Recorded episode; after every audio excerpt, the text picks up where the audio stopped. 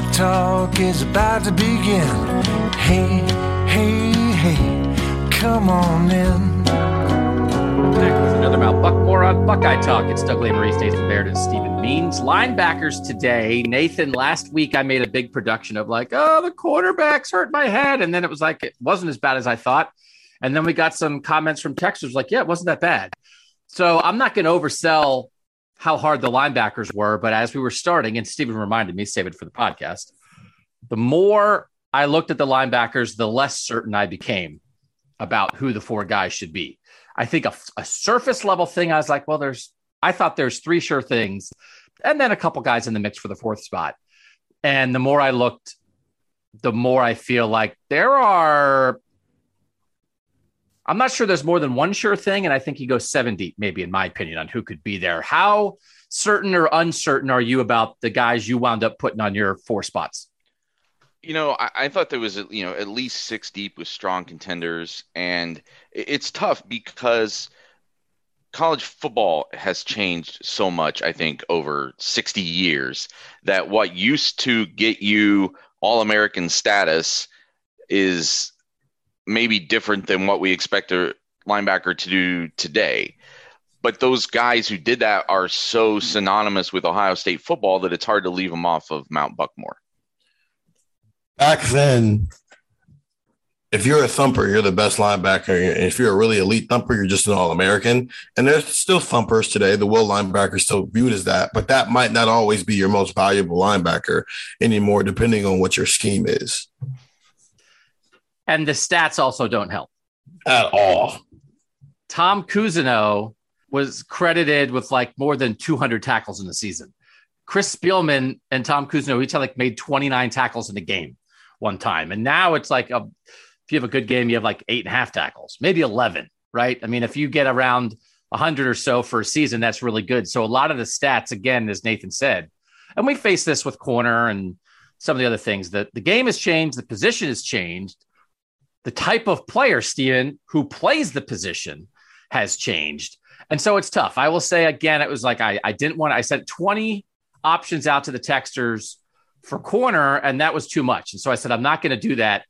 And then one of the texters was like, oh, cool. You said you're not going to send 20. So you sent 16. It's like, no, I didn't send 16. I sent 14. So my cutoff, this is how.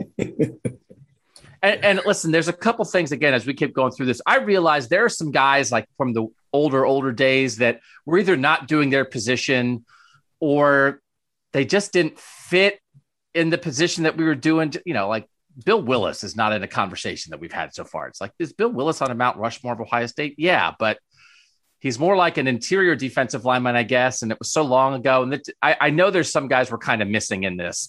But again, we're trying to make it more like fun, less like homework. I wound up making the cutoff, Nathan, as you had to be a first-team All-American. And then the only exception I made was I put Darron Lee in because he was a first-round pick and he's recent.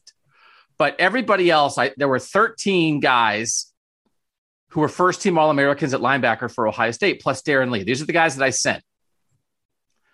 Darron Lee, as I said, Steve Tovar, Ike Kelly, Na'il Diggs, Andy Katzenmoyer, Pepper Johnson, Randy Gradishar, Tom Cousineau, Matt Wilhelm, Marcus Merrick, A.J. Hawk, Ryan Shazier, James Laurinaitis, Chris Spielman. Like it's Raekwon McMillan didn't make it. There's a lot of really good guys. Craig Powell was a first-round pick, didn't make it. There's some guys who were first-round picks who were never first-team All-Americans. I remember having not long discussions, but multiple discussions with Raekwon McMillan I thought Raekwon McMillan was a great Ohio State linebacker. He was really mad. He was never a first-team All-American. He was second and probably should have been first, but he still was kind of on the edge. He wasn't a sure thing, and that didn't get you on the list. So that's a pretty high bar, Nathan, if it's 13 first-team All-Americans and Darron Lee, who was a star player for a national championship team and went in the first round. And it kind of help put all this in perspective or maybe it made it more difficult because you start looking down this list and you start, looking at the credentials of these guys. And pretty soon you almost have to eliminate candidates if they weren't two-time All-Americans, or you had to be an All-American and win a national award. This is just one of those positions where Ohio State has, you know, I know we talked about, you know, the cornerbacks and the recent success that they've had there, or even the defensive ends, but like, this is almost a little bit different removed from that, right? Like, I feel like the success here that they've had and kind of the, we want to say, just again, like we talked about before, like essential players in Ohio State history have played this position, and it's gone on for a long time. It's not just like a recent trend. It's been guys who are sometimes the first face people think of from multiple generations played linebacker at Ohio State. 7 of the 13 guys who were first team All-Americans did it at least twice. So like, if you just sort of take that group and say, well, I'm going to pick between the 7 guys who at least did it twice, you could make a good top 4 out of that. You know, that's a very reasonable thing to do. But Stephen, I do think this was something I thought about. I do think, as you said, there's a difference between who would you take for a season, who would you take for a career, and who would you take for a game against the aliens for the future of Earth. And I probably in the end leaned more career, but I think there are 2 guys in particular, and let's not name names yet. There are 2 guys in particular to me who are on the edge of Mount Buckmore. I might get on, but I think might be the 2 that I'd pick for a game. But if you stack them up long term, you know, were they 2-time All-Americans? No. So every single one of these we've done, we've come to a point of discussion where we've picked the best athlete. Who, like, not even if just we've decided who is the best pure football player of this group. I think this might be the first time where the answer to that question doesn't make the list. Right. And that's hard, right? Because that's a significant part of it. It's just being better than everybody else. But at a position that's so loaded with credentials and resumes like this one is, just being the best football player from an eye test standpoint might not be enough. We did get, and I think at the end when we do our final Mount Buckmore, this is not the final one, but we have to take a break for a couple of weeks because we're, you know, the season's starting. We could talk to Ryan Day. Ryan Day, could you delay the start of the college football season? Because we really could use another week to squeeze in the last Mount Buckmore. But I think I'll try to gather some of the strongest comments from tech subscribers about where we maybe missed, a part of the discussion. I know our guy, Seth Shaner, who's a great tech subscriber, a great listener, was a one-time co-host for an episode on this pod, really thought like we were nuts to leave Shawn Springs off. And he was sort of like, listen, I know none of you guys covered Shawn Springs, but like, let me tell you, he did make up for the Michigan slip because he came back in the Rose Bowl and like tore it up. And yeah, I saw that. I guess when I say he didn't get a chance to redeem himself, like in that game against that opponent. We're not relitigating it. No, I know. But or like, right, not the next season. But like, I think, you know, there are strong opinions from people who have been watching Ohio State football games for 30 or 40 years. And we respect those opinions. And we're open to all of them. And I think maybe we'll try to go back and discuss them and have like a final wrap up of this whole project at some point. But I think this discussion is going to elicit some more of those. But Nathan, there was also a texter who said there wasn't quite as much juice to the linebacker conversation. And I said, I know what you mean. And I think part of it is because there's not a guy like in the past. There's maybe one guy in the past 10 years, 12 years that really is in the mix. It's Ryan Shazier's in the mix, at least. Mm-hmm. But that's not as immediate as when we talk quarterbacks and we talk Justin Fields and we talk running backs and we talk J.K. Dobbins and we talk receivers and we say, man, we think Chris Olave has a great chance to get on here. And we talk cornerbacks and we talk Jeff Okudah and we talk defensive ends and we talk Joey Bosa and Chase Young and Nick Bosa. This is not quite like that. And I think that's partly, partly Bill Davis, but it's partly like the evolution of the sport. It's partly how defenses are designed, where your playmakers are, right? I mean, that the plays that we see Ohio State defensive ends making, and it's like, hey, Chase Young, my gosh, that guy, you just look at him and he's scary. You know, like in the mid 90s, that was Andy Katzenmoyer. You just looked at him and he was scared. You were scared and the game was just a little bit different. And so, you know, but also I think, you know, there's a world where you run his career back again and you give him different coaching, like maybe Jerome Baker is more in this discussion. That he's, I mean, he's not in this discussion at all right now. Maybe Raekwon gets over the top and is right in the middle of this discussion. Maybe if the game was a little different, you know, Marcus Merrick was the guy that we brought up sort of last week of like, hey, don't sleep on Marcus Merrick. He's like an underrated guy in Ohio State history, but he led him in tackles 3 times. People are like, people at least know he's underrated.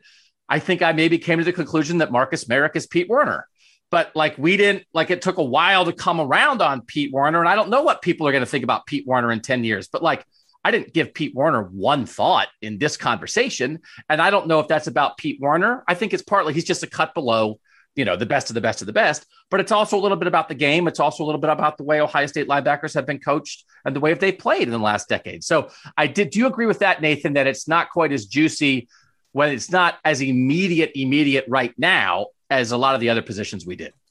Well, I think what makes that difficult too is the farther distance you get away from someone, the more kind of idealistic you can be about them, how they for fans, I think, especially, right? Like they have this sort of like ghost-like presence in your mind because you haven't actually seen them out there playing. It's different when we are having a conversation where we're comparing Denzel Ward to Jeff Okudah to Marshawn Lattimore, or with the defensive ends, it's all, you know, the Bosa's against Chase Young. It's a lot of like relatively recent guys, but when it's guys who have already sort of taken on this sort of statuesque place in Ohio State history, then comparing them to each other, it can be difficult, and comparing them to certainly anything that's happened since then is difficult. I think you also make a good point that linebackers also like there's less juice with linebacker because the defensive backs will go out and they'll get interceptions. They'll do like these real big wow plays,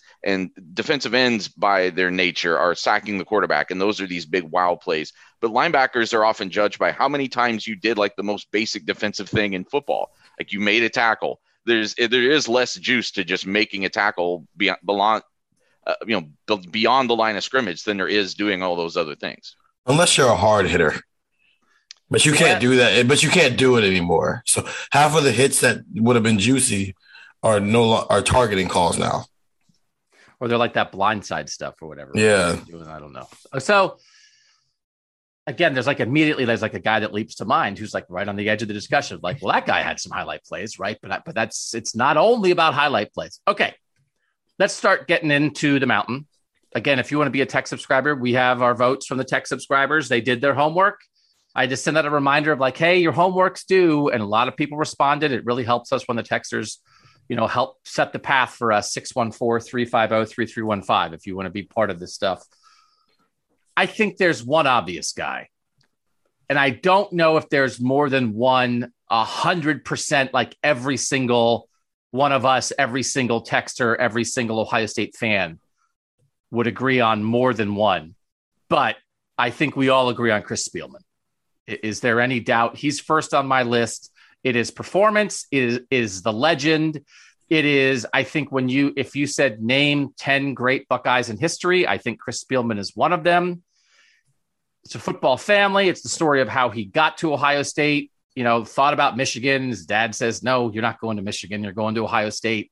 What he becomes in an era where like Ohio State football is not winning at the highest level. Right. He's there at the end of the Earl era, but he is this sort of, he was such a high school legend, Wheaties box. Now he's a college legend. He goes on to have a really good NFL career, not Hall of Fame NFL career, but really good NFL career. And he's been part of football as a broadcaster at the college and NFL level, like since he retired. So Chris Spielman is like a fundamental part of football in the state of Ohio. And also he was one of the best football players that I think a lot of people have ever seen at Ohio State. So Nathan, he's number one on my list, and I think he's probably number one on a lot of lists for best linebacker. I don't necessarily go into it trying to rank my four. I need to find my four, and the ranking is less important. He was the second guy that I put, but I think what's great about a guy like Spielman is we take it for granted sometimes when, you know, the 5 stars pay off, the big time prospects pay off. But when guys come in with like this much hype and then pay it off, I think that that deserves like some sort of special recognition, because it does. There are so many times where guys come in with the hype and it doesn't pay off, or it doesn't quite get there. And here's a case where I think that somebody's pre-Ohio State accolades could in some ways set you up to fail. Like when you can't, if you can't live up to those kinds of expectations, even if you're great, sometimes you can't live up to those expectations. And when you do, and maybe even surpass them, then that becomes something even more special. Yeah. Is he a number one for you? Okay. Yeah. Yes. He made this a little easier by one person. I think National High School Athlete of the Year in 1983. He was on the Wheaties box. As we said, on the Wheaties box. Two-time All-American. Led him in tackles in 1986 and 1987. Consensus All-American in 1986. Unanimous All-American in 1987. Won the Lombardi Award. I think this is, again, it's like sometimes it's like the case you make is actually another podcast or another list we could do. I think if you did like greatest living Buckeye for an athlete, or at least a football player, let's do football player. If you did greatest living Buckeye and what it means to be a Buckeye, which is performance plus, right? Is he two? Is it Archie one, Spielman two? Right now, when you think Buckeye, when you think like, and maybe it's like, well, Chase Young doesn't have a chance to do it yet because he's 22, yeah, right? But like, yeah, this is important, yeah. But over also, the length of your life, not just your career, but your life. Yeah, I think so. I don't know. Like, I'm not throwing Chase Young out there. I don't know if he'll ever be that, because being greatest living Buckeye almost has a little bit more to do with what you do after you're not playing football than it does when you're playing. And Chase might go on to do great things, be a Hall of Famer and all that stuff, but that doesn't mean he's not from Ohio. So he's going to come back here for the spring game and watch that and be here as long as Larry Johnson is here. But these guys who are from Ohio, where it was in their blood before they got to Ohio State, those are the guys who have that chance to be the greatest living Buckeye. So yeah, that's probably 1 and 2. And then after that, maybe Ted Ginn Jr. after that, but it's a distant 3. He's just number one. I think he's just, it's where I started, because I thought I had a top 3, and I think I think there are ways you could shake 2 and 3. I just think he's unshakable, even if you don't have 1, even if for whatever reason, well, I'll take this guy because he made more big plays or whatever. But I can't imagine there's anyone listening to this that wouldn't have Spielman in their top 4 for Mount Buckmore. And I will tell you that he was number 1 with the Texers, and it wasn't close. 1.88. Again, we do the ranking system. So it's 1 through 14. You rank them 1 through 14. If you are number 1 on everybody's ballot, your ranking would be 1.00. But it starts still with the 1. The second place person is 3.34. So there's a gap between, like, this is what I said at the top is sort of reflecting what the texters said, that they confirmed it to me of like, well, of course it's Spielman, and then let's get into it. So I do think that's how it went. Chris Spielman is on Mount Buckmore for all 4 of us, the 3 of our votes, plus the texters. Okay. I do think that it does at least become a discussion right now, because I will tell you the person that is number 2 for the texters is not a sure thing in my top 4. And I thought he would be, but he is at the edge of my conversation, but he is not definitively in my top 4, but I also feel weird about that. And it's A.J. Hawk is number 2 for the texters. He has the combination of on-field success, played for great teams, NFL success, was number 5 pick in the draft, but he also has a lot of that sort of aura, right? The hair, the low-ranked recruit who came in and tore it up, you know, as one of the young guys as a freshman on the 2002 national title team, and doesn't really, you know, do much, but then he's a foundational piece of these teams that come after that. But I'm not 100% sure he's in my top 4, and he's as much of a great combination of like talent and toughness, again, as anybody that you'll find at Ohio State. But I'm just slightly hesitant based on what some of the other guys have done. Nathan Where is A.J. Hawk for you? Is he definitely on? Is he not on? Or is he on the borderline? I had him in my top three. I think this is one where, and I've talked about this at other positions, where sometimes I wonder if my age and my awareness of college football and when I was maybe most aware of it and when I had lulls or whatever affects my way of looking at this. But I just, before I had taken this job and got more into Ohio State football, I mean, that's certainly one of the first people I would name if someone asked me about Ohio State football. And I think some of it is just sort of that, the flair and the those things that, like you say, the hair and all of that stuff. I think those make an impact here. But when somebody is great, regardless of those things, I think those sort of just are accents. You know, I mean, they sort of push their that presence across. You know, and I mean, the guy was a two-time unanimous All-American.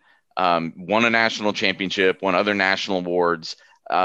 There's on a list like this, like I said before, like it's not usually enough just to be a All-American. Like you kind of probably have to do it twice.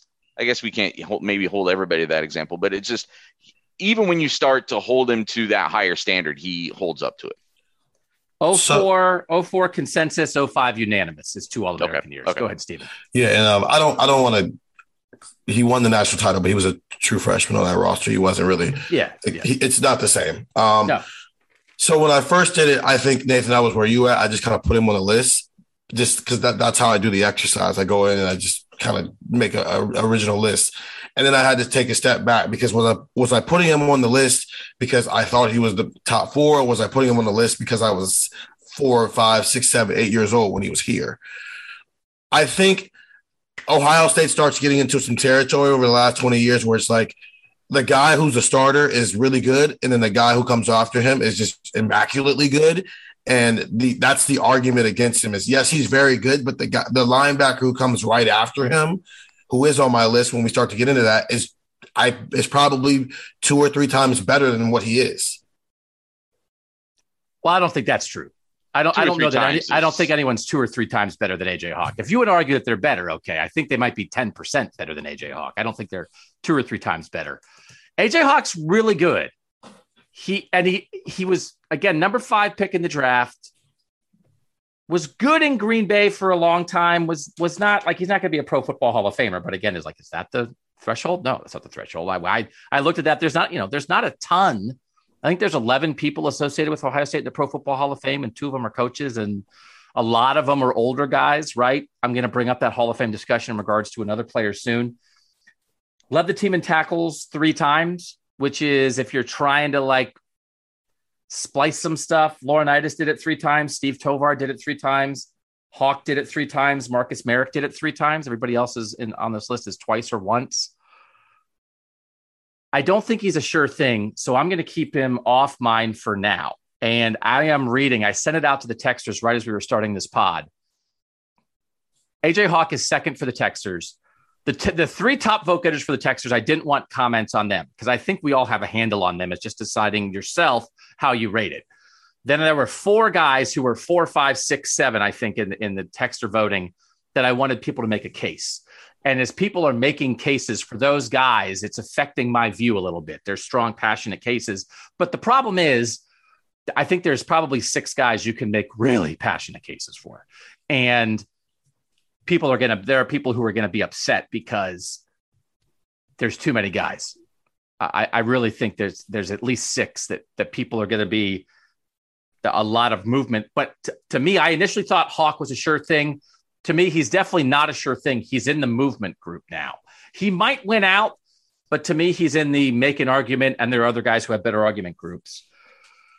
So it's just the other thing I would bring up, though. I just want to clarify real quick. So Nathan, he is on your Nathan's Mount Buckmore. Steven, he is on your Mount Buckmore, or no? No, he's not. Okay, all right, Nathan, go ahead. I was going to say that I think one of the other things that influenced me was because I know what he means to this fan base. I didn't know that he had finished that high in the voting, but that is something that has also affected where I would rank guys potentially going on Buckmore too. Cause I think that's also part of what gets you on Mount Buckmore. It's sometimes there is so little differentiation between actual achievement or actual performance on the field between 5, 6, 7 guys. So when a guy connects with the fan base to that extent and endures in their memory and in their hearts, or whatever, however you want to say it, then I think that pushes them up the list. And that definitely entered my mind when I was thinking about A.J. Hawk, that he's someone that I feel like for a generation of Ohio State football fans just connects in a different way. I covered his last year here, was my first year covering the team. And I went and did a big story on him before their bowl game against Notre Dame. Went out, obviously everybody knows, went out with a great storyline. His, I always get it mixed up. It's his sister who was marrying Brady Quinn, and A.J. Hawk and Brady Quinn, Ohio State, Notre Dame, play in the Fiesta Bowl in 2005. So I went to his hometown. I went to his house. I hung out with his family, talked to A.J., talked to everybody around him. I still remember to this day, it's like we went down in their basement. I went down in the basement with his dad, and like they had a doorstop propping open the basement door. It's like a nice finished basement. So it wasn't like a dark basement. It was, you know, and the doorstop was the Lombardi trophy. And I was like, oh, is that the Lombardi? Like, not that they were not respecting it, but it was just like, oh, like it's part of our house. This is what we do. And I remember one of the stories about AJ was that, like, in the Ohio State media guide, he had, like, even though he had this long hair now, I think his picture every year was like kind of like a shade, like a crew cut thing. And it was that he just never showed up for picture day for the rest of his career after freshman year. Cause he was like, I don't have time to take a picture. I'm in the weight room or in the film room. What are you doing? Why would I take 20 minutes out of my day to take a freaking picture that I don't care about when I could instead be trying to get better at football? So he's just a maniac, right? And I thought to myself, in my first real exposure to Ohio State football, I thought, that's a Buckeye. Okay. If I'm trying to like learn on the fly, I wasn't an Ohio State fan growing up. I didn't know a ton about Ohio State before I got here. I was hired only on my good looks and charm, not my Ohio State knowledge. And I think that's a Buckeye to me. And I also think to myself, well, that's it. They will never have another guy like that. I have no idea how they're going to replace him. And then Ohio State football happened. We'll cover that next on Buckeye Talk. Doug Nathan Stevens, 614-350-3315. So to your point, Nathan, I'm not trying to say that A.J. Hawk wasn't special, because he was. He was a great player. People loved him. They loved him beyond his stats. They loved him beyond his accolades. They loved him for who he was and what he represented as a Buckeye, and that is part of what gets you on Mount Buckmore. But I think maybe this is where we're going for you, Stephen, what you were talking about. Who are you talking about? Then who comes next after A.J. Hawk?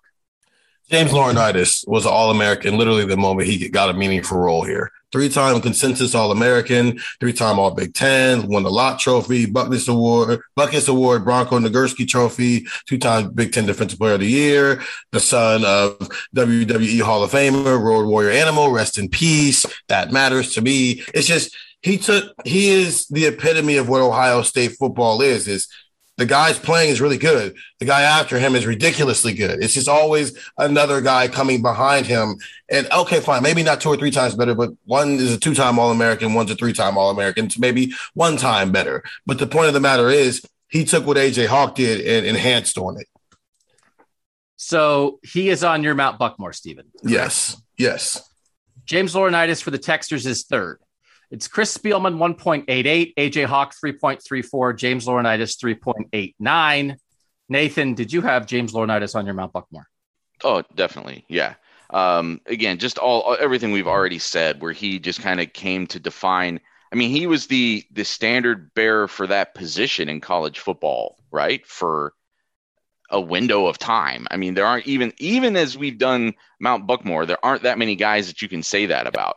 Maybe Chase Young. Like, there haven't been that many guys where you would say, like, oh, this is like what everybody in the country thought of when they thought of a college football linebacker for multiple years. So I think he's a no-brainer guy to go on this list. I do push back against the idea, though, that because he was better than Hawk, that somehow diminishes Hawk's reasons for maybe being on this list.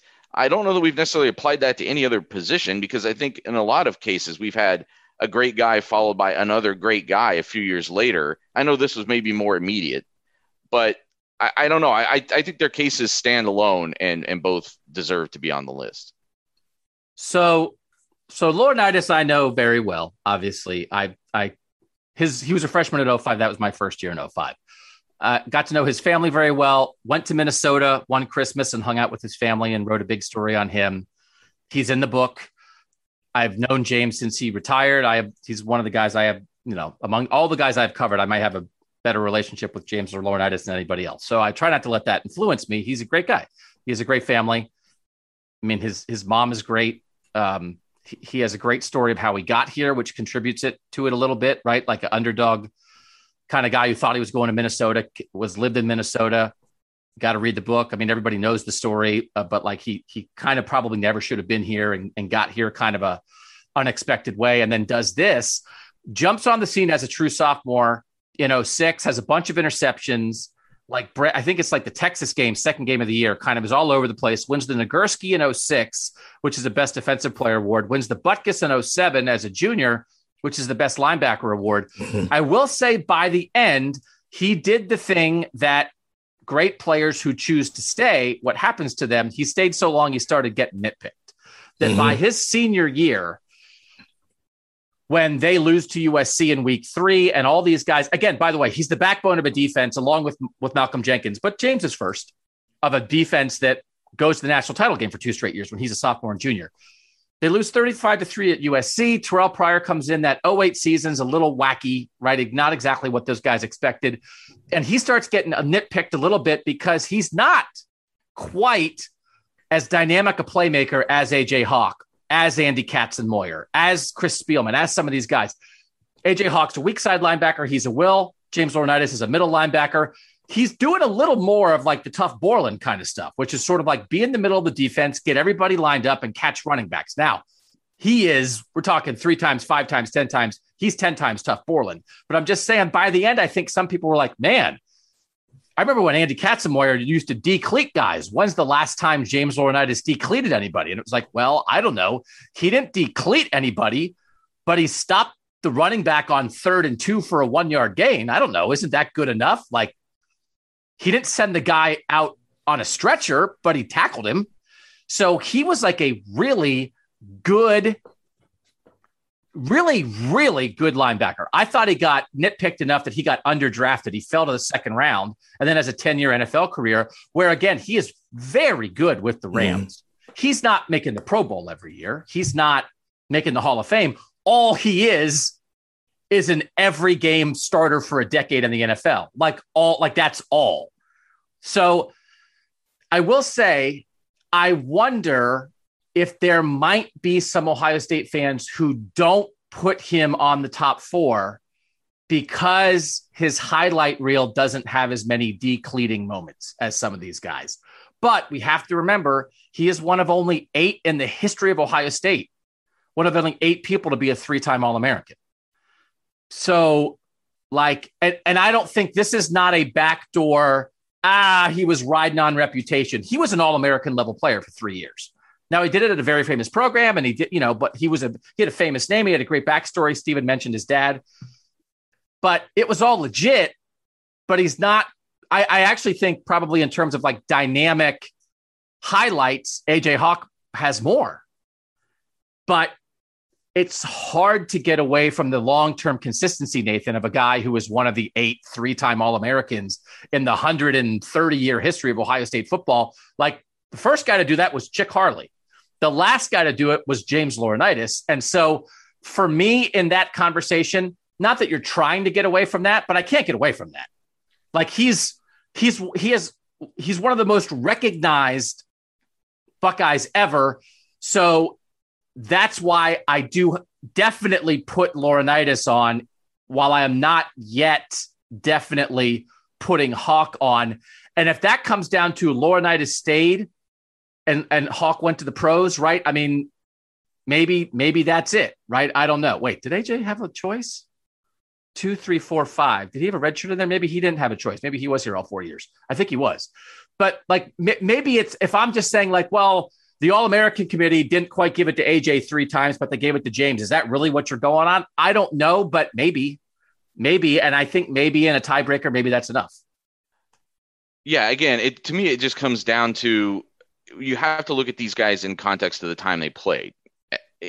it's part of the conversation, right? Like you have to, we are trying to compare against time, and there are things we look for to do that. But you also have to look at when they're recognized that consistently in that many ways for that long of a period of time. Like I was actually surprised that there've been 8 3-time All-Americans. That's crazy. Like 3-time All-Americans is basically your entire career. You're just an All-American the whole time.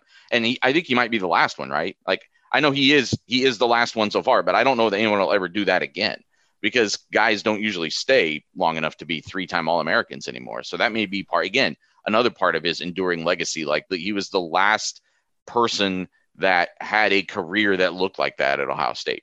Yeah. Would probably have to be a freshman, maybe quarterback, who's like starting at Ohio State, Clemson, or Alabama in 2022. Again, that's the hardest position to be an All-American at. Exactly. Yeah. All-American, because there's only one of them. At linebacker, you got 3 shots at it every year. Yeah, it's hard. Maybe Travion. Let's put that on him. Hey, Travion. Ryan, we noticed that against Minnesota, you only gave Travion 7 carries. How do you think that will impact his chances to be Ohio State's 9th 3-time All-American in history?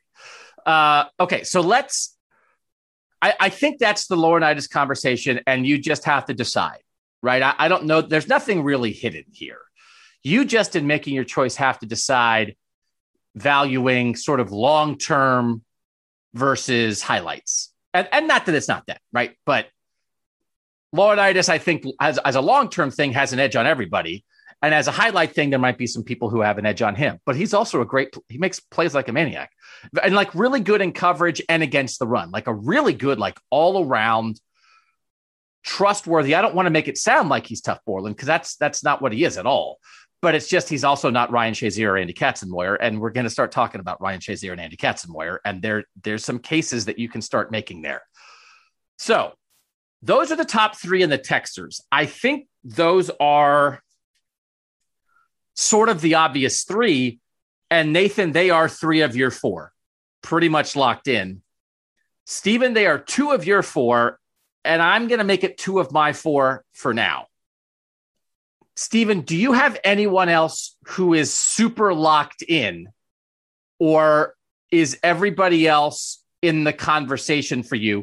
Because I have come around on the idea that I do think I have somebody else who is super locked in, that I think I probably would have this guy second on my list, ahead of both Laurinaitis and Hawk. Do you have anybody like that? No, I think the last 4 or 5 I'm here for the conversation. Okay. Let's then have the conversation about the guy that, in the research and double checking everything, I have come around on as a lock, which is not a sure thing, I think, for a lot of people. And, you know, I'm not trying to zag or anything. I'm just trying to be comprehensive in how I think about it. This guy finished tied for 7th in the texter vote, and it's mostly about age. I mean, there was a time, if we were doing this podcast 10 years after this guy retired, I think we would be talking about him the way we're talking about James Laurinaitis and A.J. Hawk right now. And he's just not been lost to history, but he's just not at the forefront of people's minds because there's not as many people who watched him. But I think Randy Gradishar is a sure thing. He is the guy that Woody Hayes said he's the best linebacker that Woody ever coached. He is a 2-time All-American. He is a guy who is a first-round pick in the NFL. He's a 7-time Pro Bowler in the NFL. He is in a conversation right now where a lot of people, he got drafted by the Denver Broncos. And so at Ohio State, he was an All-American in 72 and 73. Consensus in 72, unanimous in 73. And he is the leader of a defense. The 1973 defense for Ohio State has 4 shutouts. This is the number of points the 1973 defense gave up per game.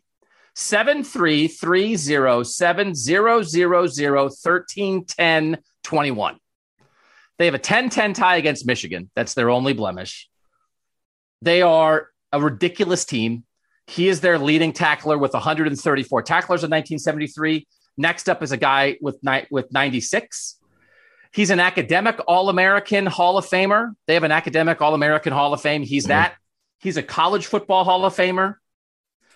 He finished 6th in the Heisman voting in 1973. And then he's a first-round pick, and he's the backbone of the Orange Crush defense for the Denver Broncos, which is like a defining, like Steel Curtain, Orange Crush, Purple People Eaters. If you want to talk about great defenses of a certain era in NFL history, he's the leader of one of them. And there is a great debate in Denver right now. He has been on the cusp of Hall of Fame voting for the Pro Football Hall of Fame, and he hasn't made it.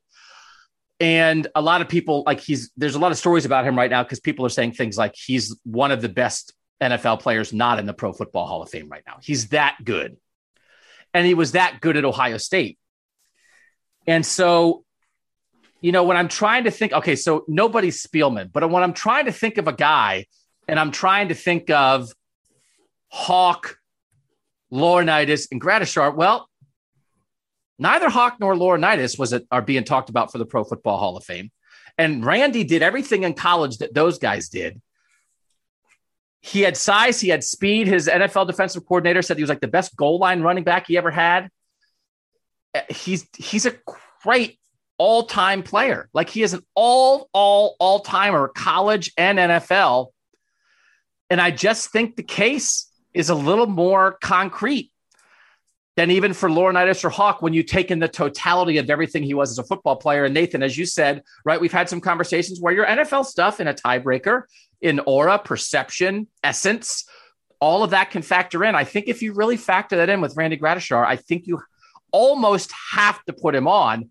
And if you have to put him on, but you also have to put on Hawk and Laurinaitis, then we're done. So I don't think you can be quite done. So that's why I backed off Hawk. Cause it's like, I think I could just lock it down with those four guys, but if I'm not going to lock it down with those four, my order is Spielman, Gradishar, Laurinaitis, and then Hawk is where I'm having the conversation. Nathan, did you think about him? And listen, this is the homework part. The guy played in the early 70s, but there are some texters who make the case for him who are saying all the stuff that I've said. So I get it. We know recency bias or just being alive and conversation. I get it. But this guy's resume is unbelievable. I really was still kind of unsettled as to who my fourth guy is going to be. And there obviously is a really, really, really strong case for him. The Woody Hayes thing, I don't think that doesn't resonate with me as much because there's been 40 years of some pretty good Ohio State football since Woody Hayes. I understand why that is, why that has value too, that he's the best linebacker to play for him. But I think you could probably transport some linebackers that play in the modern era back to Woody Hayes, and he would have been like, "Oh my God, what is Baron Browning?" Yeah, I was great. Woody, real fair. Quick, just quick thoughts on Ryan Shazier. Yeah, I know. Exactly. I know what you're saying. And so, but again, all respect, I'm not trying to diminish it. And I think, you know, I made the case for Michael Thomas to be in the top four. And this is again where recency bias and present bias factors into it, because I look at Michael Thomas and I say, I know that he was underutilized at Ohio State, but that almost kind of that almost becomes part of his candidacy to make Buckmore, because that was just a thing that happened with receivers at Ohio State. And then now look at how great he is. He's like the greatest. He's the best receiver in the NFL. And I think Gradishar was not underutilized at Ohio State, obviously, maybe underrecognized nationally at Ohio State, because he doesn't have some of those same accolades that we've been rattling off for these other people. But then when he was kind of the Michael Thomas of linebackers in the NFL for a while, I think. Now, it's a less flashy position, but when you're a Pro Bowler that often, that repeatedly, I think that puts you kind of close to that same stature. So all that being said, I don't know if I put him in my top four, because there's somebody else that I'm leaning towards, but I can be swayed. 320 tackles in 3 years is absurd. But he only led the team in tackles. Again, that's an era where, like, the leading tackler had 150 tackles. I know. He only led the team in tackles once. Right. That's I get it, but I just – tackles are also I want to insert – like, right now, the guy who leads Ohio State in tackles every year might have, like, 70. Like, I feel like the Ohio State tackle leader now doesn't – and tackles are a tough stat because it is somewhat dependent on who's keeping track of the tackles. Yeah, and how many? It's not even about how many solo tackles. It's how often are you just standing next to a guy and the counter goes, "Oh, that's an assisted tackle," which I feel like was a religious practice back then. So I understand it. and he's in consideration. I just think there are some other people who might have a better case or might not have a better case as we continue to go through this exercise. So Gradishar, the people that I asked the texters to make a case for were Randy Gradishar, Ryan Shazier, Tom Cousineau, and Andy Katzenmoyer, because I think that's where the conversation is with a lot of this stuff. From the 614, Randy Gradishar was an outstanding linebacker. I realize the game has changed since he played, but he was a rangy guy who could cover the field sideline to sideline. He was a two-time first-team All-American, sixth in the 73 Heisman, made 22 tackles in the game against Washington State, six-time All-Pro in the NFL. He is Mount Buckmore worthy. From the 303, the idea that Cousineau and Gradishar are in the mix instead of automatic shows a massive recency bias. Is the average listener the same age as Steven? What is even going on here? Which is, listen, the thing about this is, all right, Spielman's in for sure, and then there's going to be like five or six guys where different people are going to make like, what are you doing? How dare you not put them in automatically conversations, which is like the whole point. Like you can't have six automatics on a mountain of four people. But I understand what that person's saying, because like if you loved him, like if you saw him, it's legit, man. From the 610, sixth in the Heisman voting, quote, the best linebacker I ever coached, according to Woody. The outstanding linebacker award at Ohio State is the Randy Gradishar award. Oh, and he was the centerpiece of the defense that went to the Rose Bowl in his junior and senior season. And then the stats we said of like how many points that defense gave up. It's unbelievable. The only defenders to get more first place Heisman votes since Gradishar are Hugh Green, Marvin Jones, Charles Woodson, Ndamukong Suh, and Manti Te'o. And that's despite being one of three Buckeyes in the top six. That's the year that John Hicks finished second, Archie finished fifth, and sixth was Randy. Then the NFL stuff. I do think this matters. From the 484, Gradishar and Cousineau set the linebacker standard at Ohio State, and it was an awfully high standard. They weren't just the best players for the Buckeyes. They were the best in the country. So I do think, Nathan, as I thought about it a little bit, I feel like this run – that sort of, we're talking about guys sort of like, right, sort of what Steven was talking about. Like, it sort of feels like one guy follows another at a position like Ohio State, at least for a period of time. Mm-hmm. I think Randy kind of is the start of it. Now, Ike Kelly was a first-team All-American in the 60s, and we're not going to pretend there weren't very good linebackers in the 60s. But I think when we think about what playing linebacker at Ohio State is, and I don't know if you can use that for words, but I think people get a picture in their mind. I think if you were starting a highlight film that said, this is what it means to play linebacker at Ohio State, right? And it took you through Spielman and Pepper Johnson and Cousineau and Marcus Merrick and Hawk and Laurinaitis and Raekwon McMillan and Ryan Shazier and everybody. I think it's very possible that the first guy that comes on the screen and the highlight of what it means to be an Ohio State linebacker chronologically is Randy Gradishar. I think maybe. And it's not that everybody got better after him. It's that like he really set a standard, which is what some of these texters are talking about. And then other guys like matched it. Maybe a little better, maybe a little worse, but like right there. He kind of showed Spielman what you've got to do. Then Spielman, you know what I mean? Like it's this is selling me. And so, it's like you can either be the guy who starts it or you can be the best guy in that line. If all other things being equal, right? And again, if we care about representing generations at all on our mountain. Right. Like, I think like I just said like six times. I know people hate that. He's the guy from the 70s. So now we're having a conversation about should we put on Hawk and Laurinaitis, who were actually on a team with each other at one point and overlapped, and to say, well, that's that era. We've got to do it. Or is there a way where you could say, well, if we're trying to be representative while we're acknowledging greatness, we're going to do this guy from the 70s. We're going to do Spielman from the 80s. We're going to mix in some guys. And in a tiebreaker, I'm going to let that affect me a little bit, which is why I'm putting him on. I think you've brought me around. I think he probably would make my top four. I mean, he was right on the border. There were like three guys I was considering. And I think I had already come to this in my mind anyway, because Hawk was the one that I thought I had to put on the list. And the other two guys... I think I mean, I had already made the decision that the other two guys who were more modern, I was putting Hawk on over them anyway. You know what I mean? Like Hawk had the whatever, the X factor that meant he had to go on the list and the other two didn't. So I think I would probably come around. I think it says a lot that he's the guy that the best linebacker award at Ohio State is named after, right? Like, that's a hard guy to leave off of the Mount Buckmore of Ohio State linebackers. And it's one of those things, but it's also, you know, it might just be, well, you're old. We named it after you. Because, well, yeah, I could. So, but, you know, if I'm trying to think of what the example would be, like the first guy to run for 500 yards at Ohio State in 1923, right, stands up as the running back award, which it wouldn't. Obviously, there'd be right. Archie Griffin. You know what I'm saying? Like there's got to be. But he's, you know, it would be one thing if it was just that. If he had just had this respected college career, but then what he went and did in the NFL, I think probably pushes him across to where he should be on this list. I think this is right. And man, I get nervous. We're not pretending we're the end all be all experts on this. We just want to have a fun conversation. We are not Ohio State historians. And, you know, I didn't call Jack Park to be on this with us. I think he's the best NFL linebacker ever from Ohio State.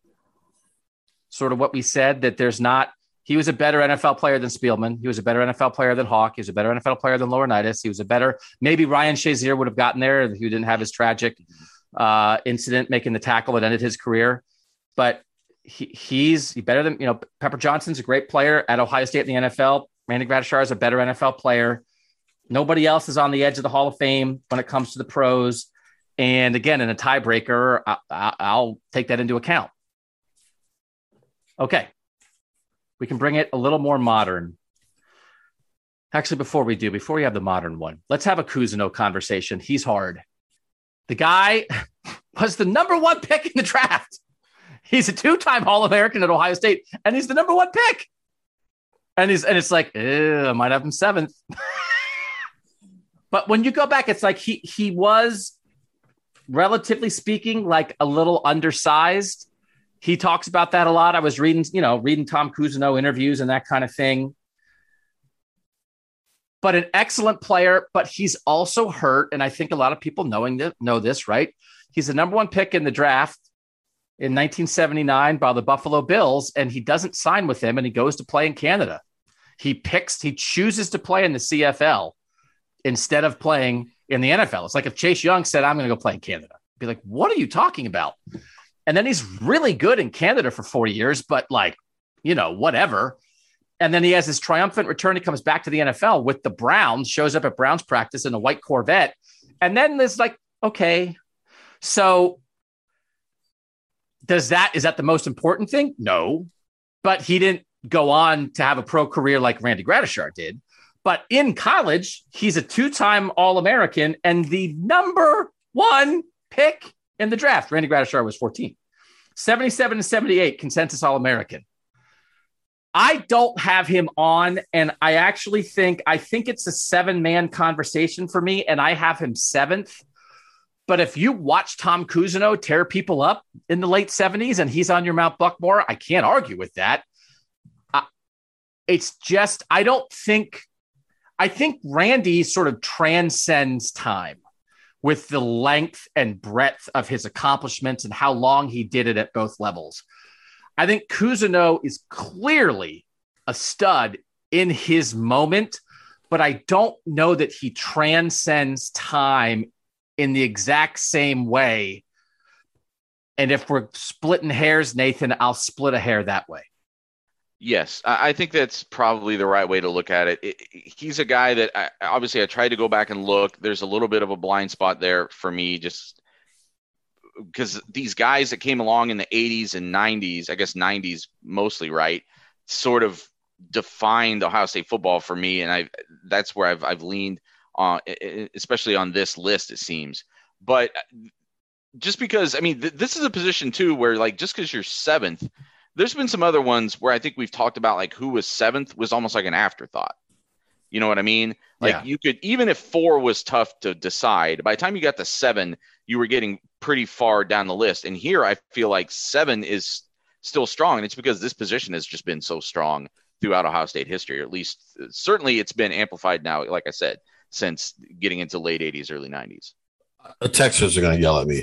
I think his stats are kind of gaudy, but as we've gone over, there's a reason for that.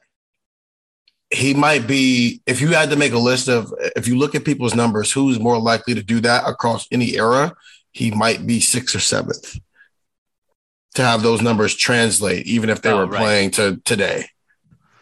Yeah, he admitted, I mean, he's just a little undersized. He talked about sort of in the book, like maybe I'm not making the decleating kind of plays, but I'm dragging the guy down from behind to make the tackle. And he just made a ton of tackles. He has the record for tackles in the season, 1978, 211 tackles, 101 solo, 110 assists. He's second all-time in career tackles. Marcus Merrick is first with 572. Cousineau is second with 569. When you go through, again, like tackles in a game, he's all over the most tackles in a game, obviously. He's tied for first with 29. Then he has 28 in a game. He has 23 in a game twice. He has 22 in a game. He has 21 in a game.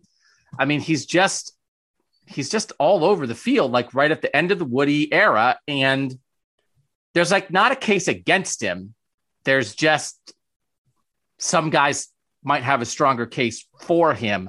And if I'm trying to argue, like, don't forget about Randy Gradishar because of time, I'm a little more slightly okay with maybe Katzenmoyer or Shazier or guys like that edging Cousineau out, partly because of recency bias, because I think it's close enough otherwise. And if Cousineau went and played for the Bills instead of going to play in Canada, maybe we'd be having a different conversation. And he says now he regrets it. You know, at the time he made a monetary decision. His dad didn't like it. Woody didn't like it. It was very unusual, but that's what he did. And, you know, guys didn't have as many options there, right? I mean, it's like power of the players, right? There, you know, there are still people who don't love sort of the player empowerment movement now, much less the player empowerment movement of the late 70s in football, where a guy goes to play in Canada because the money's better. I mean, people are like, what are you doing? So is it fair for us to ding him for that? We're not dinging him. It's just on his list of accomplishments, he had a chance for his NFL career to be a bigger part of his pro column and the pro-con column. And it's not a con, but it's not as big of a pro as some of the other guys. And so if we're going to break ties, we'll do it. He's not in my top four. It sounds like he's not in the top four for any of us. And I'm not even sure. Again, I would have him 7th.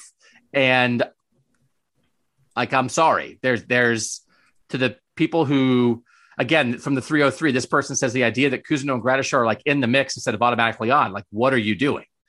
And I get that. Cousineau was one of the greats from the 727, as was Gradishar. They both played at different times than Katzenmoyer or Shazier, which really should be considered. I've seen them all play. I'd vote Cousineau, but I was a young lad, early teen when he played at Ohio State. Maybe I was starstruck. Cousineau has to be number one from the 202. I mean, how do you get away from that? Never from the 604, never saw Gradishar. Cousineau was incredible, but it was a different era. And we're trying to sort of cross these eras here. I sent out the list of ranked, you know, make a case for these four guys, Shazier, Gradishar, Katzenmoyer, Cousineau from the 256, Cousineau won.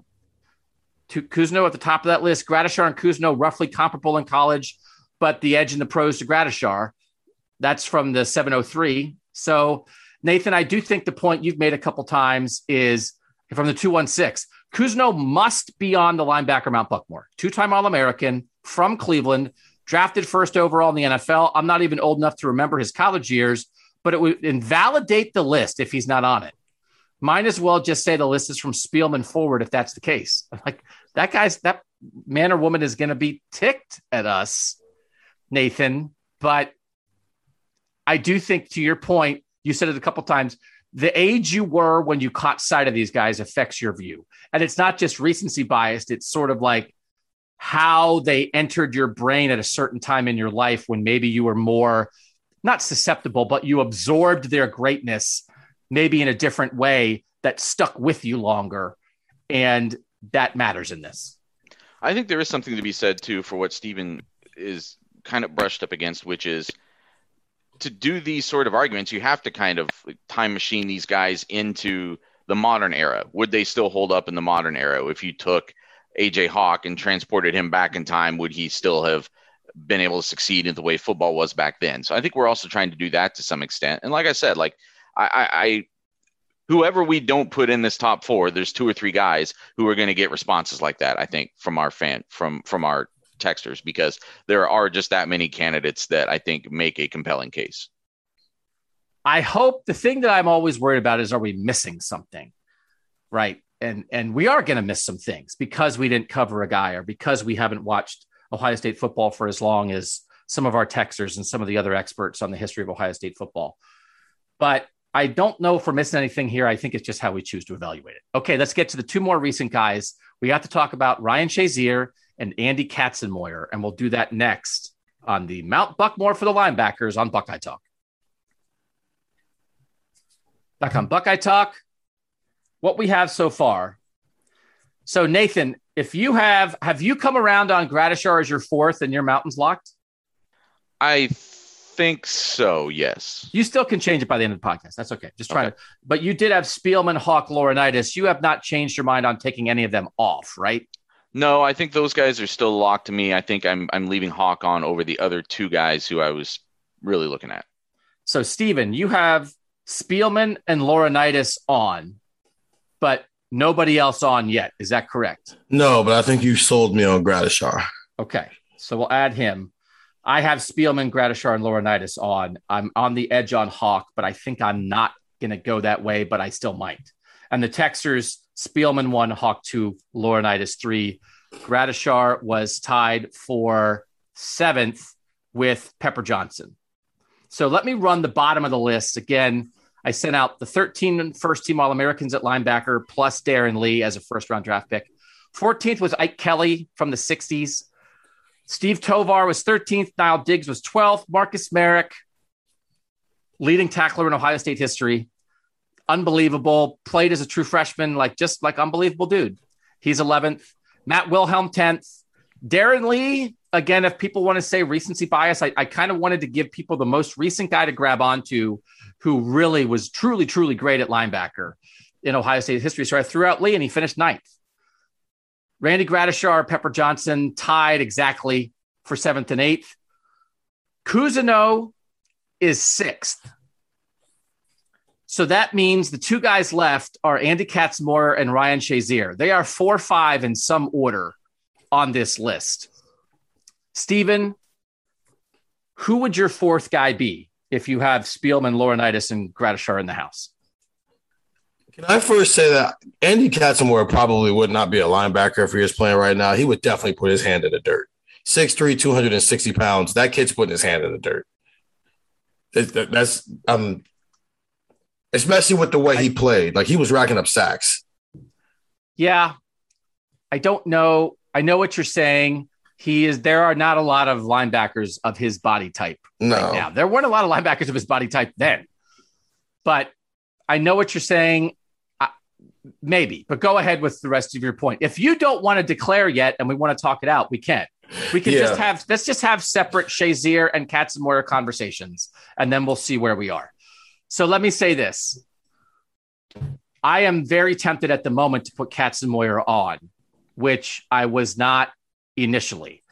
But if we are talking feeling a guy gives you, that guy, kind of a high school megastar, almost on the Spielman level, comes in, starts his first game as a true freshman, and is blowing people up from the jump. And if you said conjure an image of Andy Katzenmoyer in your head, that hulking guy in the middle where the number 45s on his shoulder pads and shoulders are so big, I think you could have written Katzenmoyer on his shoulder pads and been able to read it.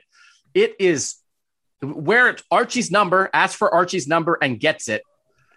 And just as a true freshman is tearing up college football. Then as a sophomore, wins national awards as an All-American as a sophomore. Then has some of the weird stuff, right, with the Sports Illustrated article and his class load, I think, as a junior. And he becomes sort of this symbol of,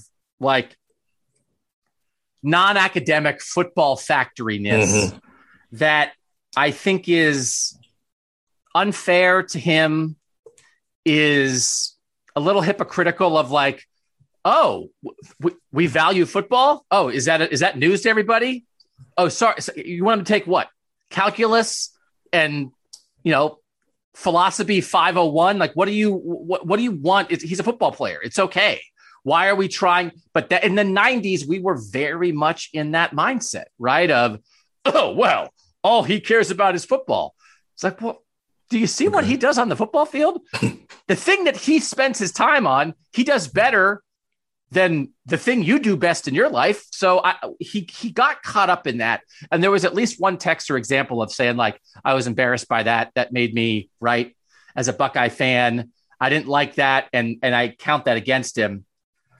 But again, 96 starts as a true freshman in game one.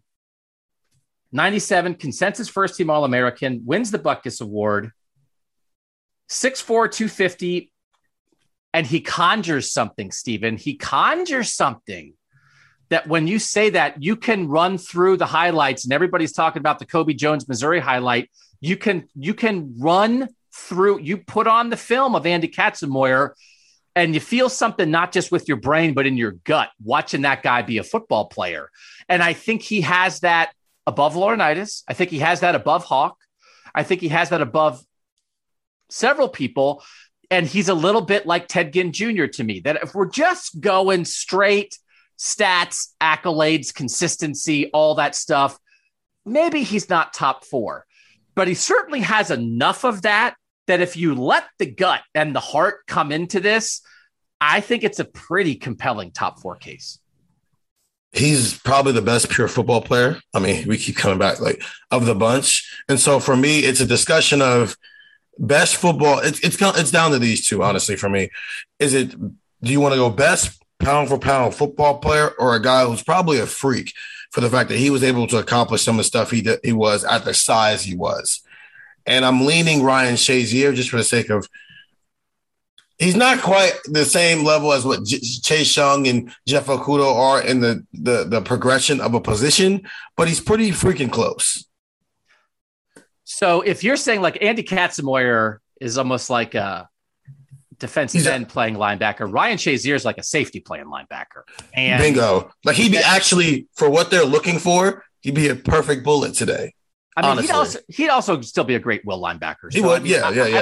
I mean, you want that guy all over the place making tackles. Yeah. But I do think in very separate, different ways, Shazier and Katzenmoyer are united by their great physical presence that is unique. While also having career-ending injuries that are very serious. Right. Which again, is sort of what we're talking about with Ted Ginn Jr. It's like, I have not – there's not another Ryan Shazier who's just like that. There's not another Katzenmoyer who's just like that. Where although Laurinaitis and Hawk played sort of different – they did play different positions, there's a little bit of like the Gradishar, Spielman, Hawk, Laurinaitis lineage that is similar. And Katzenmoyer and Shazier are sort of like branches off of that. And so it's like, do you want to stay in the lineage, or do you want to grab one of the branches? And maybe at some point I'll acknowledge the best guys of the lineage, but I don't know if I want like four guys in the lineage. Give me maybe three in the lineage and a branch, which is, I think if you are maybe picking three of the four of Spielman, Gradishar, Hawk, Laurinaitis, and I'm just talking how I thought it out. I don't want to take all four of those, I don't think. So I'll take three of those four, and then let me have a Shazier-Katzenmoyer contest, and I'm kind of comfortable with that. Where are you on trying to evaluate Andy Katzenmoyer, Nathan? Because I do think, again, some of the personal stuff, mid-90s, you're watching Ohio State on a Saturday saying, like, that guy's awesome. He's a monster. Yeah, and that's what I was saying before, was that I kind of lump him into that. If you're comparing him and Hawk, which is kind of what I guess it came down to for me a little bit, if I'm going to put Gradishar up there, then I think you lean towards the one that the fan base embraces more. And that's where ultimately where I was already leaning with A.J. Hawk, and I think this conversation has sort of crystallized that for me. Like I said, whoever's number five, whoever's number six, and I considered Shazier. Shazier was the other one that I was thinking about too. I just don't know if he quite personifies linebacker at Ohio State the way some of these other guys do. I think it's unfortunate, because if his NFL career had been able to play out to fruition, that obviously would have enhanced his case even more. And that's unfortunate, but it's just among the things that happen sometimes in this game. So that's why those guys ultimately felt still just a little bit below where Hawk should be in terms of being considered for something that represents the program this way. Yeah, I mean, Shazier. Well, let's finish off Katzenmoyer here for a second before we get to Shazier. And it's, I think I said Kobe Jones. I think he was a soccer player. It's Corby Jones from Missouri that people like to bring up that highlight. And it's just the epitome of Katzenmoyer blowing a guy up. I don't know, like Nathan, the idea, but do you, I think you make an interesting pick. I'm trying to decide who they embrace more. I think, like, is it possible that if you're having an A.J. Hawk, Andy Katzenmoyer conversation, that Ohio State fans might say they love Hawk more, but they might tell more stories about Katzenmoyer? You know what I mean? Like, if you're sitting around at a bar with your friends, I think you've got like 4 or 5 Andy Katzenmoyer stories in your pocket, but you might just be like, man, I love that A.J. Hawk. And so what does that mean? Right? Which is better? I don't know. I mean, to say, well, the guy that you love, that's the one that you want to talk about. We're not just here to tell stories, but as we've said a lot with Mount Buckmore, storytelling, go to the mountain, point to the mountain and say, let me tell you a story about that guy, is something to this. That's some of the Ted Ginn Jr. argument. So, but Katzenmoyer is also very accomplished, right? As some of our texters are pointing out, we don't want to sell short. It's not like he's a flash in the pan. It's not like he's, you know, only a one-hit kind of guy. From the 5-6-1, Katz has to be on. First linebacker to start in his first game, Big Ten Freshman of the Year, 3-time All-Big Ten, first Buckeye to ever win the Buckus. He was fast, strong, and violent. I think if we're talking about, that is a word that I think is fair to use in football. If we made a list of like our top 5 most violent football-playing Buckeyes, I think the 2 guys who might be the first 2 names out of people's mouths almost unanimously for Ohio State players are Jack Tatum and Andy Katzenmoyer. I don't know that I would be afraid to say that if we're doing that, which again is a little more essence presence than anything else. You guys talk about how a player makes you feel. I have never seen a linebacker strike more fear into teams. He was a monster. I can still remember seeing that mirrored visor pre-snap and thinking he was about to murder someone. That's from this 5-6-1. That's a really strong case. From the 4-9, Katzenmoyer and Shazier are absolutely on my mountain. When I take my child to the mountain, they will see these huge shoulders and say, who is that? Well, son, that's Andy Katzenmoyer. He had size, speed, and struck fear into running backs. He had the 90s version of Clowney's hit in the Missouri game. He recharged recruiting at the linebacker position and was a freshman phenom. He's a winning drive away from being on a national champion. He was a Buckus Award winner, averaged 6 sacks a year, 3 times All Big Ten. They allowed him to wear Archie's number. And lastly, he had the coolest face mask and helmet combo ever. Think of linebacker at Ohio State, and Andy Katzenmoyer is the action figure you would make. Action figure argument is a pretty good argument. 703, you guys had the discussion on how a player made you feel when they played and say, wow, and how in some cases you throw out the more traditional stats and accolades and thinking about guys like Ted Ginn Jr. or even Jack Tatum. Seeing Andy Katzenmoyer play middle linebacker on those 96 to 98 teams, that was filled with those wow moments. Decleating the Missouri QB, destroying the Iowa running backs Heisman campaign, 3 sacks in the classic Rose Bowl win, etc. I know the Buckus Award wasn't around for the older guys, but Katzenmoyer was a 3-time All-American, actually 2-time, and the first of only 2 Ohio State Buckus winners. That has to count for something. So that's, there's just, and I want to make, from the 610, this is a nice statistical case with Katzenmoyer as their middle linebacker. Ohio State was number 2, number 3, and number 2 nationally in scoring defense and went 32-4. So that is a nice little thing to add. That's more than highlights, right? By the way, also, he was at the heart of a great run of Ohio State players. I mean, of Ohio State teams that was like kind of in a lot of ways led by its defense as much as they had great skill players. Andy Katzenmoyer had an impact like no freshman other than Maurice Clarett. That's from the 610. I don't know. There's not going to be a definitive, right? But this is why I don't know that I was here to begin with. I think at the start I was sure thing Hawk. And the more I thought about Katzenmoyer, the more I opened myself to some of these how he makes you feel arguments that I think are kind of rare. Andy Katzenmoyer. You know how they make, when they make football movies, how the middle linebacker looks, and when like the all-American middle linebacker always looks like this unnecessarily gargantuan human being. Yeah, I think all those characters are based off of Andy Katzenmoyer, because I just looked at a picture of him. He's got the visor where you can't see into his eyes, but you can see out to him. You got the face mask. I don't want to walk past him. So, and in the grocery store, let alone on a football field. And this is one of those things. And again, James Laurinaitis is in the book. You talk about Joe Laurinaitis, who's a professional, very famous professional wrestler, a road warrior. James said that he thinks his dad always thought, man, because his dad played some small college football.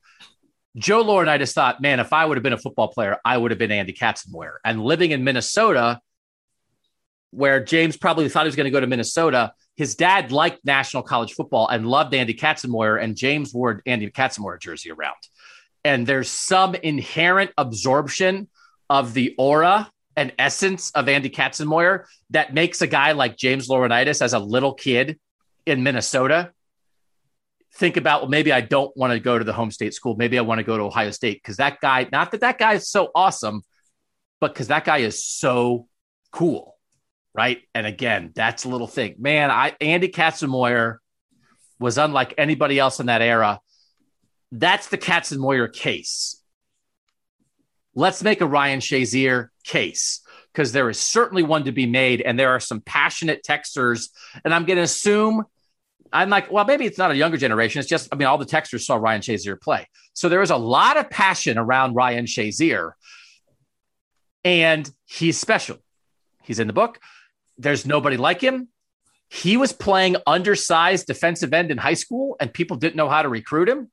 And they were like, well, we want to recruit him at linebacker, but he doesn't play linebacker. Like, we need linebacker film on this guy before we can give him an offer. And Luke Fickell's like, him. And Ryan Shazier's like, I'm going to Florida. And then Urban leaves Florida. Ryan Shazier's like in class. And it's like, what? Urban quit. And there are like recruiters at his high school in an hour. And he comes to Ohio State and becomes a great Buckeye and is unlike anybody else. I've never seen anybody like Ryan Shazier. We were like, his first year, it was like, why isn't he playing? And they took too long to get him on the field in 11. And we asked Luke every week, why aren't you playing him? Why aren't you playing him? There's no rational explanation. And then in 12, it was like, I have never seen a guy like that. But sometimes he's in the wrong gap because he's so fast. He like gets to the play before the running back does. And then in 2013, it was like, that's linebacker play. That is it. Give me that any team, any decade, any conference. And it's like, oh, that's what it would be like if you got a quote. And Ryan and his dad say this, like an SEC linebacker in the Big Ten. That's what they said they were coming to do. That maybe SEC, well, they have some Ryan Shaziers. Ohio State didn't have a Ryan Shazier. They didn't have guys playing linebacker like that. And now when you start saying, oh, well, then Jerome Baker's kind of like that. It's like, oh, actually, like Pete Werner's kind of a little like that. Yeah, you know, like I, you know, like maybe Taraji Mitchell's going to be some of these guys that just do kind of next level athlete with the speed, and he's special, Steven. Man, he is special in the same kind of feeling way that Katzenmoyer is special. Accolades are like a half step shorter, right? Like didn't win the butt kiss, but also he, you know. He's here in that weird change over time, yeah, and gets caught up a little bit in that. But then, like people again, by the time they're really starting to do stuff, he's hitting Monty ball in the hole. He is, you know, as much as like Urban Meyer is, you know, leaning on John Simon and guys like that for the beginning of the Urban Meyer era. Ryan Shazier is the guy out there making all the plays. Ryan Shazier is like saving games by being Ryan Shazier. Steven, it's a great case, man. It is a great case. I'm gonna stick with it. I'm sticking with Ryan Shazier, and it's just because it's very close, and it comes down to in a world where if you put them in different eras, Andy Katzenmoyer is not a linebacker. Ryan Shazier is the epitome of what you want a linebacker to be, whether you're talking about his era, the eras before him, or especially the era now. Yeah, no, there's no doubt. Yeah, I mean, he's kind of what you want the modern linebacker to be, right? That he showed the way in a lot of ways. From the 5'6", 7, I'd find it hard to believe Ryan Shazier doesn't have a spot in an Ohio State linebacker Mount Buckmore. Dude was a menace in college and was maybe even more so in the pros. Great pro, man. From the 612. All these guys are special. Two memories, though. Katzenmoyer crushing guys and Ryan Shazier, modern era speed and amazing skills. And it's, again, you can't argue it. From the 619, torn between Big Cat and Shazier. Shazier was a heat-seeking missile at outside linebacker, and when he learned to play within his role, he was dominant. Big Cat was the ultimate enforcer from day one, and that's kind of why I have to lean toward him. It took Shazier a year before he really shined, even though he definitely flashed as a frosh. As Coop would say, Shazier bit as a pup. But Cat ate the whole darn steak as a pup, and quite honestly never looked like a pup, which is why he should be top three. It's a nice case from the 619. Well argued. From the 303, Gradishar, borderline NFL Hall of Fame career. Shazier is iconic for different reasons. His legend actually grows each year due to his story and the what could have been potential. I don't know how to rank Shazier, but Gradishar is a must. That's Ryan and Denver. Crossing over the generations a little bit. Katzenmoyer and Shazier absolutely on my mountain from the 419. We kind of made that case before. They made a strong Katzenmoyer case for Shazier. It's mostly about having the spirit that all Buckeye fans want inside of the Ohio State team. The fight to overcome, the brotherhood as his teammates supported him. He ran up the middle when he wanted tackles for loss. He was clearly the center of the defense for the Buckeyes. How many plays did it look like they were out of control? And then Shazier came in to clean it up. He was like Steve Atwater at the linebacker position. It's a strong case for Shazier. A couple other things for the texters. Shazier was amazing and put up some unreal throwback numbers, but I think the others had equally impactful moments and more of the traditional accolades. That's that again, he's a one-time All-American, which we're splitting hairs kind of matters. Cousineau, one of the greats, as was Gradishar. They both played at different times than Katzenmoyer or Shazier, which should be considered. I think we said that before. Nathan, I think I'm going to wind up leaving Ryan Shazier off, and it's going to hurt me. I love him. I loved watching him play. He's different. He's rare. He's special, but this is a pretty good mountain, Nathan. I mean, honestly, this is kind of a refreshing change of pace because we've been doing these for a few weeks now where that fourth spot, we always were like, well, I mean, here's the debate over who gets number four for now, but we're waiting for somebody to come take it. I don't know if we really feel that way about this one. I feel like that there already are too many good candidates just for four spots and that this is a list that can endure no matter which of these other three or four guys that we put in that fourth spot. And some of that is a product of how football is played today. I think your linebackers have to be good, but I don't know if Ohio State needs to have an all-world linebacker to win a national title because they have all-world defensive ends and all-world cornerbacks. No, I think that's right. I think it's harder for when you have linebackers who played in a time when kind of the defense was almost shaped to let the linebacker shine. Mm-hmm. That's not how it is now. So if we're doing a cross-generational greatness discussion, I think it's going to be more difficult for Ohio State linebackers now to show that greatness in a way that the guys we're talking about, I think, especially this top 7, 8, there's no doubt about it. Let's run through it again real quick. The texters mountain is Spielman, Hawk, Laurinaitis, Shazier. Spielman 1.88, Hawk 3.34, Laurinaitis 3.89, Shazier 4.74, Katzenmoyer 5 at 5.58, then a drop off Cousineau 6 at 7.79, Pepper Johnson and Randy Gradishar tied at 7th at 8.22, Darron Lee 9th at 8.81. We didn't talk about Pepper Johnson enough on this one, but I just felt like he is a great linebacker who is right in that second tier, but is just not quite as much in the discussion of is he really, really, really in the mix for top four as much as these other guys. Steven, officially, your Mount Buckmore for linebacker is what? Spielman, Laurinaitis, Gradishar, and Shazier. Okay. Nathan, officially, your Mount Buckmore linebacker is what? Spielman, Laurinaitis, Hawk, Gradishar. Okay. Mine is Spielman, Gradishar, Laurinaitis, and Katzenmoyer. And I almost have, I think I'd have AJ and Ryan like tied for fifth, a sliver behind, and then Cousineau seventh. Mm-hmm. And it kind of hurts my heart a little bit. So the unanimous ones, all four groups, texters, and the three of us are in on Spielman unanimously, and we are all together on Laurinaitis. So those are the unanimous picks. Gradishar gets three from the three of us, but not from the texters, which I get, which is great. And that's a reasonable thing for the texters. A.J. Hawk gets not me, but does get Nathan and does get the texters. So Hawk gets 2. And then we have Shazier gets the texters and Steven. So that's 2. And then Katzenmoyer gets 1 from me. So we have overall 6 guys that get on a spot for the mountain, but it's Spielman and Laurinaitis, all 4 voted.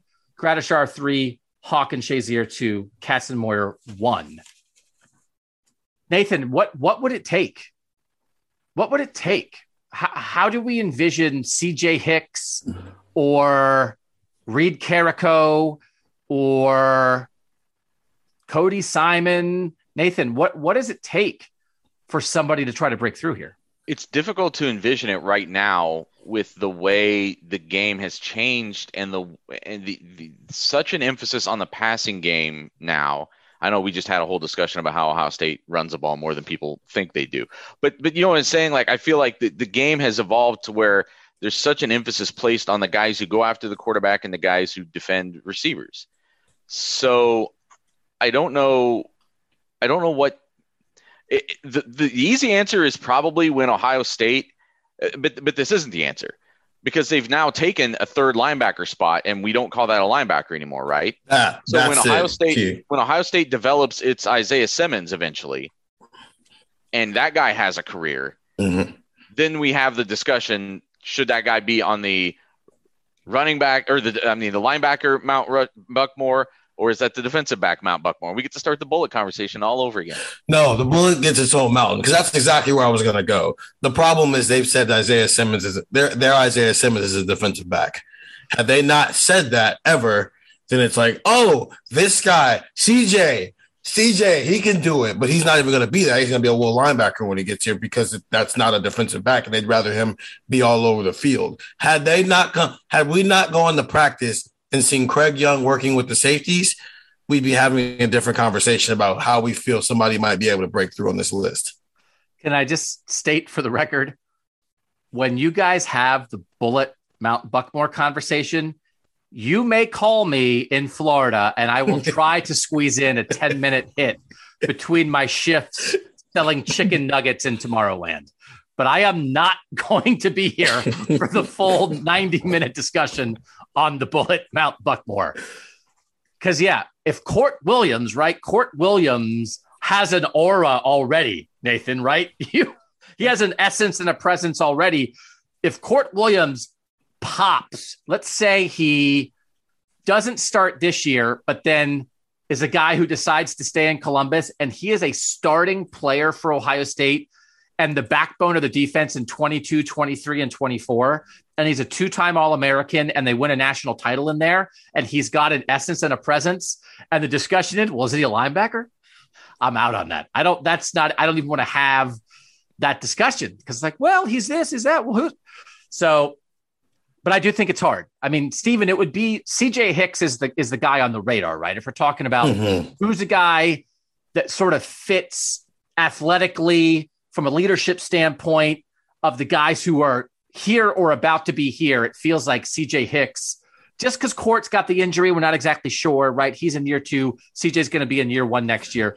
Hicks is the guy we'd at least consider, right? See, in a world where this all goes perfectly, obviously, but that never happens, where he does do all these things, he becomes some combination of Ryan Shazier and A.J. Hawk, because he's an Ohio kid with Ryan Shazier's athletic ability. So he has it on both fronts. Then he has the argument of I'm the best pure football player, but also I'm revered a certain way that started back during my recruiting process. Yeah, man, I love Ryan Shazier. I have like a pain in my gut right now. You're being hypocritical. Like when I talk about Garrett Wilson. No, I know. And again, like A.J. Hawk to me coming in and not really being steeped in Ohio State football, A.J. Hawk was the first guy who defined what a Buckeye was to me, and he didn't make it either. It hurts my heart. And by the way, we are Cleveland.com. We got some Cleveland dudes in here. We got some Northeast Ohio guys in this conversation. Randy Gradishar, Northeast Ohio, Tom Cousineau, great Cleveland legacy. Like, it's tough, man. But we didn't really let that factor in. Nathan, how do we feel about this conversation? Do we walk away feeling pretty good about where we landed, or do we all have knots in our stomach worried that the Texans are going to yell at us? No, I think it was just, this was a position where Ohio State has already had its abundance of greatness. And I don't know that that's at that standard. You know what I mean? This really high standard that we've set. Linebacker is one of the few positions where they've already gotten there. I think there's other positions where we still think that they're trying to reach that standard for one of those four spots. So they've gotten there and then some at this position. That made it tougher. But I think that's something that Ohio State fans should be the ones that are yelling at us for not picking their guy. Just remember that it's a good thing. Like you Ohio State's just been had a wealth of talent at this position. And maybe it should make you optimistic that someday maybe this same kind of argument will need to happen at running back or at receiver or whatever, because they have put themselves in that same kind of abundance that they have at linebacker. Honestly, the door potentially being closed and somebody new popping up made this less fun, because that's part of it is, okay, we just had a long discussion trying to fight for while the guy we are caping for should get that last spot. Yep. And then, but while understanding that it's not permanent, then we get to have another 30-minute discussion of, this guy might be coming. This guy might be coming. C.J. Hicks might be coming, and it doesn't, because he doesn't have 3 All-Americans and he doesn't have a bunch of national awards. Yeah. No, I think that's right. That, I think, is the end of our position group player Mount Buckmores. Quarterback, running back, receiver. Cornerback and defensive end in the same podcast, but separate discussions, and linebacker. Not doing interior defensive line, not doing offensive line, not doing tight end, not doing specialists. We will do a coach one, which might seem obvious, but I think there's an interesting discussion, and it's going to be an interesting Ryan Day discussion. What would Ryan Day have to do to deserve to be on that? I think will be fun. We will do, I think, a wrap-up maybe as part of that, but somewhere in there, kind of like looking back, did we make any mistakes? Did we overlook anything? And then I think we will do a Mount Buckmore of Mount Buckmores, pick 4 guys, the 4 guys that represent everything, every aspect of Ohio State football for more than a century. Who do you put on there? But we're going to start taking a break because we're not doing this next Friday, because guess what the podcast next Friday is going to be? Post-game Minnesota. So, and we're done with like this history stuff. It's time to cover football season. Monday, we'll be marking down our playoff picks. Tuesday, talking about what Ryan Day and the players said on Monday. And then we'll be gearing up for this podcast to preview the game on next Thursday night at Minnesota, when all 3 of us will be there. So for now, it's a pause on Mount Buckmore, but it is an end to the individual position groups. Nathan, what do you think? Did you like Mount Buckmore? I did, because I needed this perspective. I haven't gone back and read every book about Ohio State history, and this sort of helped me see into the past a little bit and give me a more vivid look at some of these. Obviously, these are all names that I had heard over the course of these past couple of years, but this sort of helped me clarify who these great guys were and why they were so great. I was trying to maybe get Randy Gradishar on this podcast, and I didn't make it happen, but maybe we'll do that. Maybe that could be another time, sort of an off-season thing of trying to have Buckmore interviews. Let's talk with some of the guys. Let's try to have Chris Carter on. Let's try to have Randy Gradishar on. Let's try to have Marshawn Lattimore on, or let's try to get Mike Vrabel probably won't. He doesn't really like the media. Maybe we get Chase Young. We can do some stuff like that, but for now, that's going to do it. Thanks again to you guys for listening. 614-350-3315 for the text if you want to get in before the season starts. For Stephen Means and Nathan Baird, I'm Doug Maurice, and that was Buckeye Talk.